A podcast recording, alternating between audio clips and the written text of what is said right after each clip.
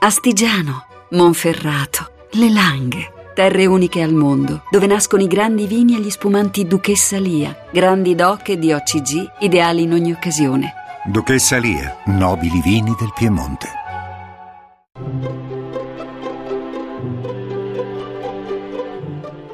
Il pensiero del giorno. In studio Marinella Perroni, docente al Pontificio Ateneo Sant'Anselmo. Nella settimana più santa dell'anno, la liturgia cattolica prevede che vengano lette tutte e quattro le narrazioni canoniche della passione di Gesù.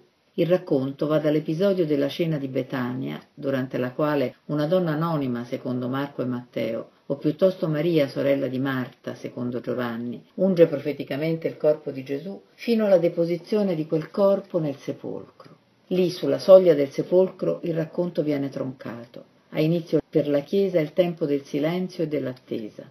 Gli ultimi giorni hanno portato Gesù dal riconoscimento al tradimento, dalla passione per il regno alla passione per mano degli uomini, dalla morte ingiustamente violenta, opera dei suoi nemici, alla deposizione dalla croce per mano dei suoi amici.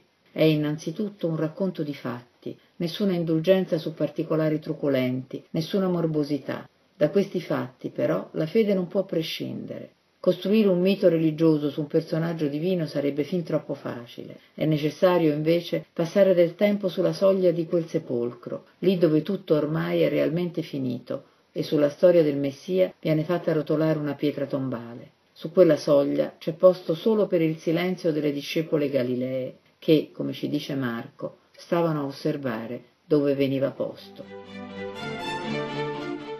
La trasmissione si può riascoltare e scaricare in podcast dal sito pensierodelgiorno.rai.it.